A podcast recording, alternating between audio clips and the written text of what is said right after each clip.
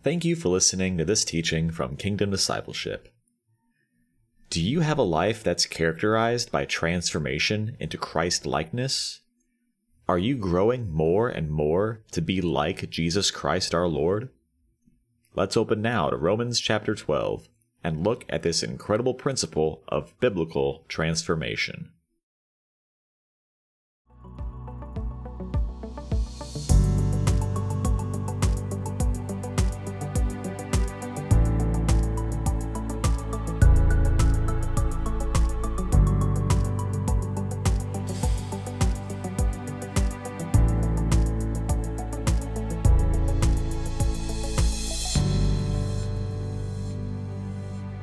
Good morning and welcome to another teaching. It's a Saturday morning here and uh, hope everyone's doing well. Uh, today we're going to discuss Romans 12 and uh, we may just do verses 1 and 2. Um, this is a uh, this is a chapter of the Bible. It's 21 verses and the uh, just the depth of this chapter is overwhelming. The first the first two verses just speak to tremendous theological principles. There are somewhere around 22 qualities in verses 9 to 21 to help us, you know, walk out our transformation into Christ likeness. But uh, it's it's just amazing. So I mean, hopefully this will be a a little faster, a little quicker teaching. Again, uh, we may just try to get through verses one and two today, maybe three. So we'll see where we go. So, Father, we do thank you for this time. We thank you for your mercy and goodness on our lives. Holy Spirit, we ask you to open our hearts now and lead us and guide us as we as we open these incredible verses in the word of God. Lord Jesus, we thank you for your mercy and goodness on our lives. We invite you into this time. Father, we pray that your kingdom would come now and your will would be done on earth as it is in heaven. Father, thank you for the word of God. We commit this time into your hands in Jesus' name. Amen and amen. So we're, we're in the book of Romans. We're in uh, chapter 12, and I'm going to read just verses 1 and 2. Therefore, I urge you, brothers, in view of God's mercy, to offer your bodies as living sacrifices, holy and pleasing to God. This is your spiritual act of worship. Verse 2 Do not conform any longer to the pattern of this world, but be transformed by the renewing of your mind. Then you will be able to test and approve what God's will is, his good, pleasing, and perfect will. When Paul says, therefore, we can look back over the first 11 chapters of this book. Uh, some have said that this book of Romans may be the, the greatest piece of written literature in human history. The book of Romans gives us a tremendous understanding of all that it means of what Jesus has done for us on our behalf and in our place. In the Gospels, we're given a history of Jesus' birth, life, death, and resurrection. We're given four historical accounts of all the things that Jesus said and Jesus did. But here, as we move into Romans now, Paul is giving us something different. He's given us an understanding of what it means that Jesus came into this world for you and I. He's given us an understanding of what it means that Jesus died on the cross on our behalf and in our place. It gives us an understanding of what it means that Jesus has been raised from the dead. So, Paul now uh, in this book of Romans is opening up an understanding of the gospel that's um, you cannot you cannot put words to it. Again, many a scholar have said this is their favorite book of the Bible. You know, Romans, the book of Romans, and in the first eleven chapters, Paul has has given us an understanding of all that it means. Again, that Jesus came into this world for us, that he lived a perfect life for us, that he died a perfect death for us, and that he is now alive and risen. And when you move into the last five chapters, verses 12, 13, 14, 15, and 16, Paul's now going to move into how we ought live in light of all that, meaning based on all that Christ has done for us and our understanding of that now from the first 11 chapters, beginning in verse 12, he's going to now explain to us how we are to live in light of all that Jesus has done for us. So when he says in verse 1, therefore, I urge you, brothers, in view of God's mercy, to offer your bodies as living sacrifices, holy and pleasing to God. This is your spiritual act of worship. Therefore, he's saying, in light of all that I've just told you, in light of the incredible understanding that's just been unpacked of all that it means and, and, and of what Christ has done for you, and what it means that you're forgiven based on what Jesus has done. When you put your trust in what Jesus Christ has done, all of your sin, past, present, and future, is credited to Christ, and his perfect righteous life is credited to you. There is no condemnation for you, there is no guilt, there's no shame. Everything has been put to the cross of Christ, and God the Father sees you as holy and righteous in his sight if you've if you've received Jesus as your Lord and Savior. And and he and he gives just countless examples of that in, in just the most powerful way.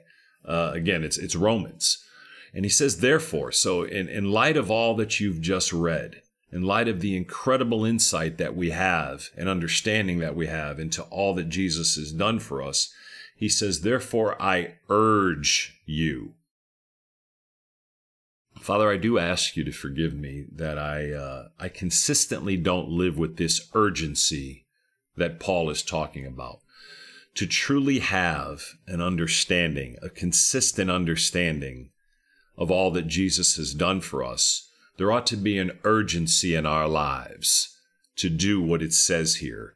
Um, we ought to be consistently living with this sense of urgency that we want to live for Jesus today he says, Therefore, I urge you, brothers. This isn't just a, a request. He's saying that this is something that we absolutely need to do in light of our understanding of truly all that Jesus Christ has done for us. It's urgent that now we want to, to with this understanding, live in this way. Now, again, it's important to understand that, that this doesn't save us. He's made it extremely clear in the first 11 chapters of Romans there's nothing we do that saves us, that we are completely hopeless, and our only hope is to put our full trust, confidence, and faith in Jesus Christ alone. In chapter 10, he tells us that we need to call on the name of Jesus, for everyone who calls on the name of the Lord will be saved. So simply, we call out to Jesus. We ask Him to come into our heart, be the Lord of our life, save us from our sin putting our full faith, trust, and confidence in Him alone. And that's how we're saved. That's how our sins are forgiven. That's how uh, God the Father becomes our heavenly Father. That's how Jesus becomes our Lord and Savior by completely trusting and relying on what Jesus has done. Now, in light of all that, because of his tremendous love for us, Paul is telling us, therefore, I urge you, brothers, have a, have a sense of urgency in view of God's mercy, to offer your bodies as living sacrifices, holy and pleasing to God. He says that we're to do this in view of God's mercy. We ought to be consistently living our lives with a view of God's mercy. What is mercy, Scott? Mercy is when we do not get the punishment that we deserve from God. Mercy is when we are not given punishment that we certainly do deserve. He's merciful to us. He doesn't discipline us or punish us as we truly deserve to be. That's mercy. And Paul uses this specific word. Therefore, I urge you, brothers, in view of God's mercy having a view that the Lord has been so merciful to you and I. He has not in any way treated us as we deserve to be treated. The truth is that as human beings, um, we deserve hell. And that's a hard word, but that's what our deeds deserve. But in Jesus Christ, we are complete and total objects of mercy. There's nothing that we are that deserves the love of our Heavenly Father. There's nothing that we've done that deserves Him loving us. There's nothing that we've done that deserves Jesus dying for us. We are completely and totally objects of mercy. And if we can think about that and consistently have a view of the mercy of God in our lives and and how much he's loved us not because of us but in spite of us that will tremendously serve us. You'll remember in Matthew chapter 5 and Jesus is giving the beatitudes or the attitudes that we ought to have as Christians. One of them is blessed are the merciful for they will be shown mercy you want to consistently and increasingly live your life in view of God's mercy so that you yourself will act in a way that's merciful. We have not been treated as our sins deserve, and so we want to consistently act in a way that extends mercy to other people, that we're consistently acting in a forgiving way. And that's, it cannot be overstated he actually is going to exhort us to do all this with a view of God's mercy. So when I step back and I think, Lord, you have been so merciful to me, I am going to now reasonably live this life in view of your mercy. Father, help us to consistently live our lives in view of your mercy. And Father, I ask you to forgive us where we have failed in this. Therefore, I urge you, it's urgent, brothers, in view of God's mercy, to offer your bodies as living sacrifices. What is a living sacrifice? You'll remember in the Old Testament, there was a sacrificial system where the Lord put in this system where you would, you would sacrifice a lamb or a goat or a bull or a ram. And what would happen is you would bring that goat and you would bring it to the priest and he would put it on the altar and he would slit the animal's throat. Animal would bleed out and the animal would die. And that would for a time cover over your sin.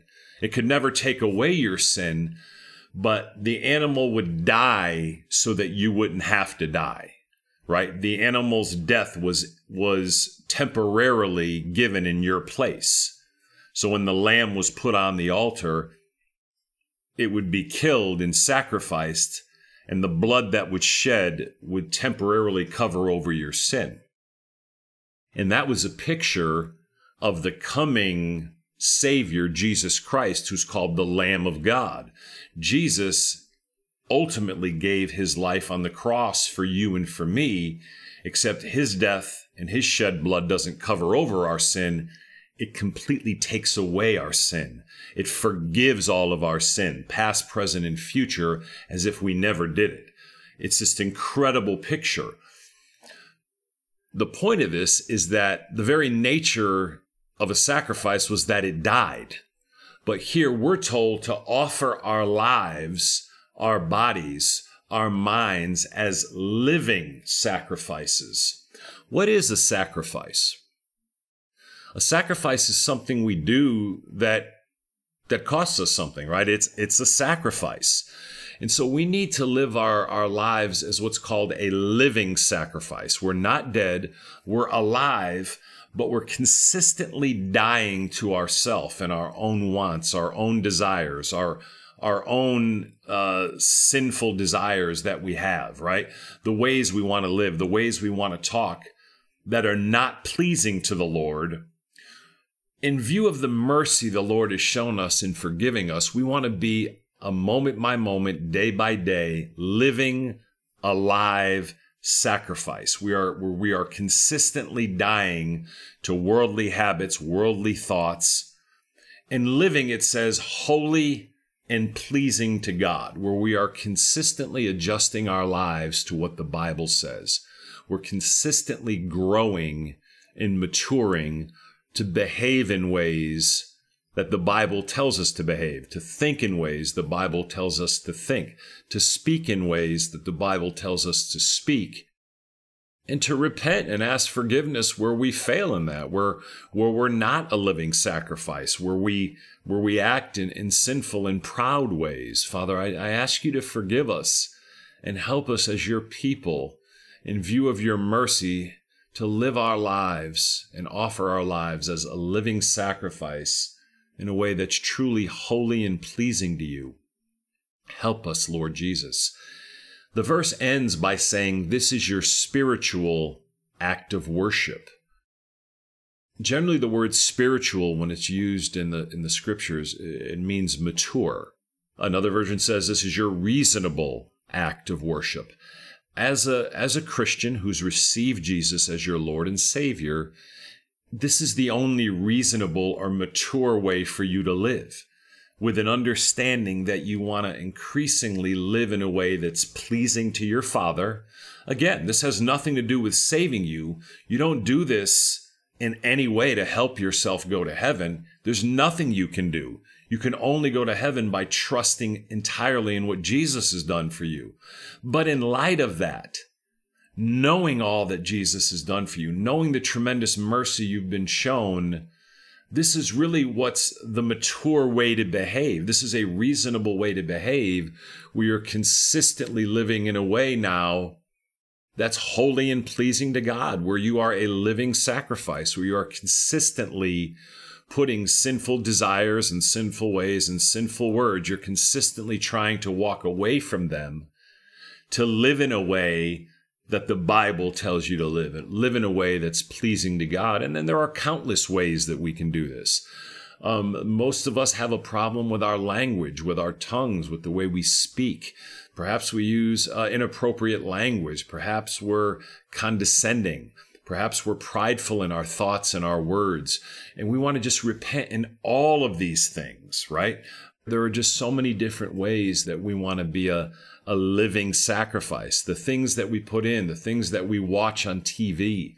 Sometimes we need to make a sacrifice and not watch things that are inappropriate. And, uh, and Father, I ask you to help us in all these things. Help us, Father, in view of your mercy, to offer ourselves, our bodies as living sacrifices, Lord. To, it's hard for us, Father, to make a sacrifice because we just want to do what we want to do. So we ask you to help us, Lord Jesus to live in a way, a sacrificial way that's holy and pleasing to you.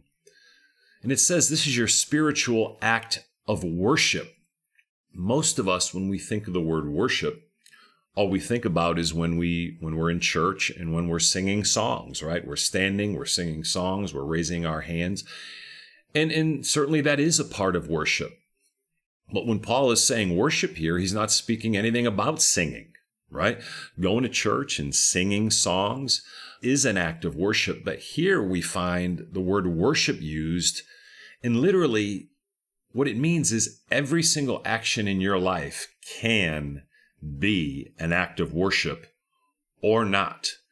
When you behave in this way, Paul says this is you maturely worshiping God. Okay. A mature Christian worships the Lord in everything they do by adjusting their thinking, their speaking, and their deeds and their actions to the will of your heavenly Father, to the will of Jesus, by the leading of the Holy Spirit. This is your spiritual, your reasonable act of worship.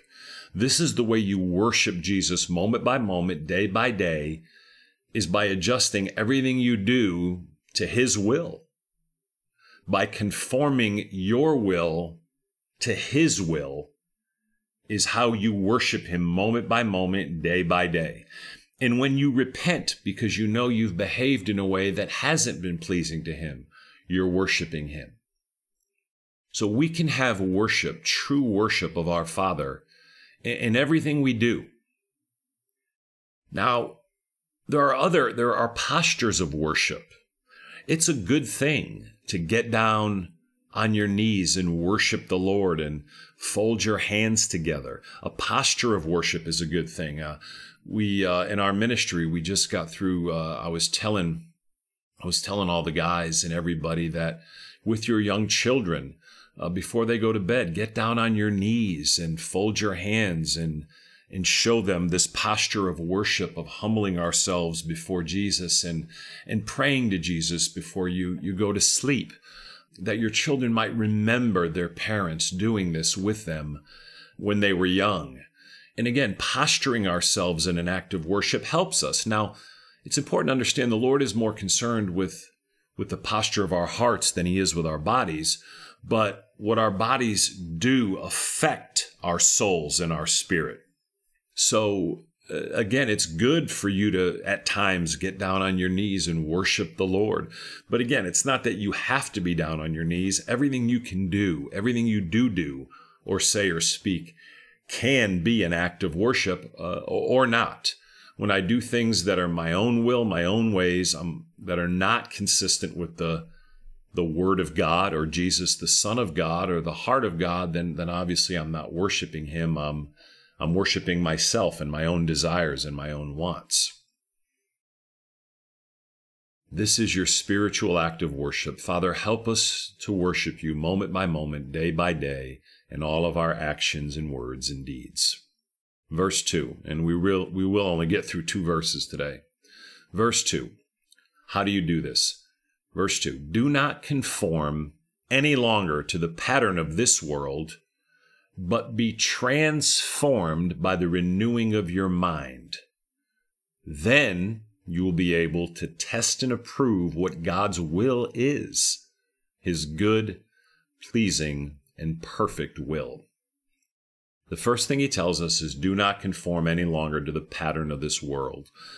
Uh, this world has a pattern of sinful living, right? The world we live in uh, has a consistent pattern of selfish, self serving, sinful living, right? Uh, we live in a world where we want to do what feels good, when we want to do it, how we want to do it. It's a completely self serving world we live in. It's a dog eat dog world. There is a pattern of this world. Do not conform any longer to the pattern of this world. Worldly living, worldly thinking, worldly speaking. There's a pattern, and we want to break that pattern. You don't want to conform to the pattern of the world. You want to conform to the pattern of the Word of God and the Son of God in every aspect of your life. And in order to do that, he says, but be transformed by the renewing of your mind. One of the most incredible scriptures in the Bible. To be transformed. It's, we get the word metamorphosis right? And you think of a butterfly that goes from a caterpillar, which is a very unappealing thing, to this incredible, beautiful, elegant, light, joyful, beautiful butterfly. But be transformed. That transformation from a caterpillar to a butterfly, scientists say there's no element of the caterpillar left when the transformation is complete when you come to Jesus Christ and put your faith in Jesus, your spirit is completely transformed. You become alive. Spiritual life comes into you, and you're a new creation. It says you want to be transformed. You want to go through this lifelong process of metamorphosis, becoming more and more and more like Jesus in everything you do. And it says that that happens by the renewing of your mind. Your mind is where your thinking is, it's where your thoughts are. So, how do we renew our mind? Again, we can renew our mind in everything. You renew your mind when you think about Jesus, when you think about His will, when you think about His love, when you think about His mercy. The, the, the first way you renew your mind is by putting your mind on Jesus by thinking about Jesus, thinking about his love for you, thinking about the gospel, thinking about what he's done for you. That's why we stand and worship in church and we praise him and we worship him. That's an act of renewing your mind, but you can do this all day long. You renew your mind by taking your mind off the things of the world, taking your mind off your own sinful desires and pleasures, right? Taking your mind off what you want to do that you know is contrary to the will of God and the Word of God, and putting your mind on Jesus and on His will and on His Word. So, the greatest tool you have to renew your mind is your Bible. When you spend time in your Bible, reading your Bible, studying your Bible, meditating on the scriptures, memorizing the scriptures, you are renewing your mind. You're putting the living Word of God in your mind. And that begins to renew it, to make it new, to transform your mind from a worldly thinking mind from a mind of frustration and irritation and hurt and pain and agitation to a mind that walks in love and peace and patience. It's incredible. There's no words for it. Wow. Father, we just ask you to help us in this process, Lord. To, to really to work to not be conformed any longer to the pattern of this world, Help us, Father, to be transformed more and more to be like Jesus by renewing our mind. Help us, Father, to walk in this process of renewing our mind. Thank you, Father. Another way you renew your mind is prayer and thanksgiving and repentance again, in any way, when you're talking to Jesus, when you're talking to your Heavenly Father, when you're confessing sin in your life, when you're thanking the Holy Spirit for all of His goodness and mercy in your life, when you're thanking your Father, when you're thanking Jesus for all He's done for you, all of this is a process of renewing your mind. It's a lifelong process of being transformed so that more and more and more you're becoming like Jesus every day and less and less and less like the world. They're diametrically opposed. So you want to be increasingly transformed to be like Jesus, to, to live in a way and think in a way that the Bible tells us. Thank you, Father, Father, help us to, to, to walk with you moment by moment, day by day, renewing our mind. Mm. And the result of this, second half of verse 2, Paul said, Then, then you will be able, as you begin to live in this process of not conforming to the world, abstaining from worldly living, engaging in this transformation process, becoming like Jesus by renewing your mind, renewing your thinking, and then acting on your thinking. We have to renew our thinking to what the Word of God says, but then we have to live it out. We want to we want to take what the Word of God says, we want to put it into our minds, we want to think about it, and then we want to put it into practice. We want to live it out in our in our speaking and in our our deeds and in our actions. And as we do that, and as we do it more and more, Paul tells us then you will be able to test and approve what God's will is, his good, pleasing, and perfect will. So you see a tremendous cause and effect relationship here. That the more you devote yourself to Jesus, the more you devote yourself to renewing your mind in Him, the more you devote yourself to putting your mind on Him. And again, to put my mind on Jesus, I have to take it off me and my wants and my desires. And Lord, I confess that's hard for me because I think about myself and my problems and my frustrations and my irritations and injustices done to me and just the whole thing. My mind is on that, Father, just just consistently. And I ask you to forgive us, Father. Forgive me. Help us, Father, to take our minds off ourselves that we may renew them by thinking about Jesus and the love that you've given us and the mercy you've shown us. Help us to think about the Word of God, Father. And as we do that more and more, it says we'll be able to test and approve the will of God in every situation. The goal of your life is that in every waking moment, wherever you are, with whomever you're with, is to increasingly test and approve the will of your Heavenly Father in everything. You want to know the will of God in every situation. And the more transformed you are, the more you go through this metamorphosis of being like Jesus, the more you'll be able to test and approve what the will of God is in everything. It says his good, pleasing, and perfect will. Wow. These are two verses in Romans chapter 12, and uh, they're just, they're overwhelming in their content, in their substance, in their meaning. Father, we ask you to help us in this. Help us, Father, to walk with urgency today. Help us, Lord Jesus, to do it in view of God's mercy, Lord. Help us, Holy Spirit, as we leave today to consistently offer our lives and bodies and minds as a living sacrifice, Lord, that's holy and pleasing to you. Help us to worship you in this manner and in this way, moment by moment, day by day, and help us to repent where we've fallen short. Help us not to conform to the pattern of this world, Lord, to the thinking of this world, to the manner of this world, Lord. Lord, but help us to be transformed, to be changed, to be made like Jesus more and more in our daily lives by renewing our mind, by putting our mind on you, Lord Jesus and on your word and on your ways. Lord Jesus, help us to take our mind off ourselves and our lives and our interests and our pleasures and our desires and help us to, to put our minds on you, Lord.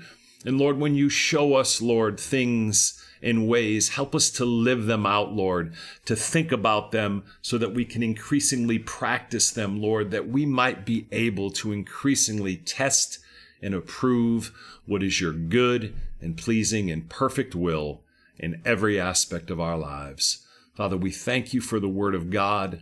We love you, we bless you, we praise you, and we worship you. In Jesus' name, amen and amen.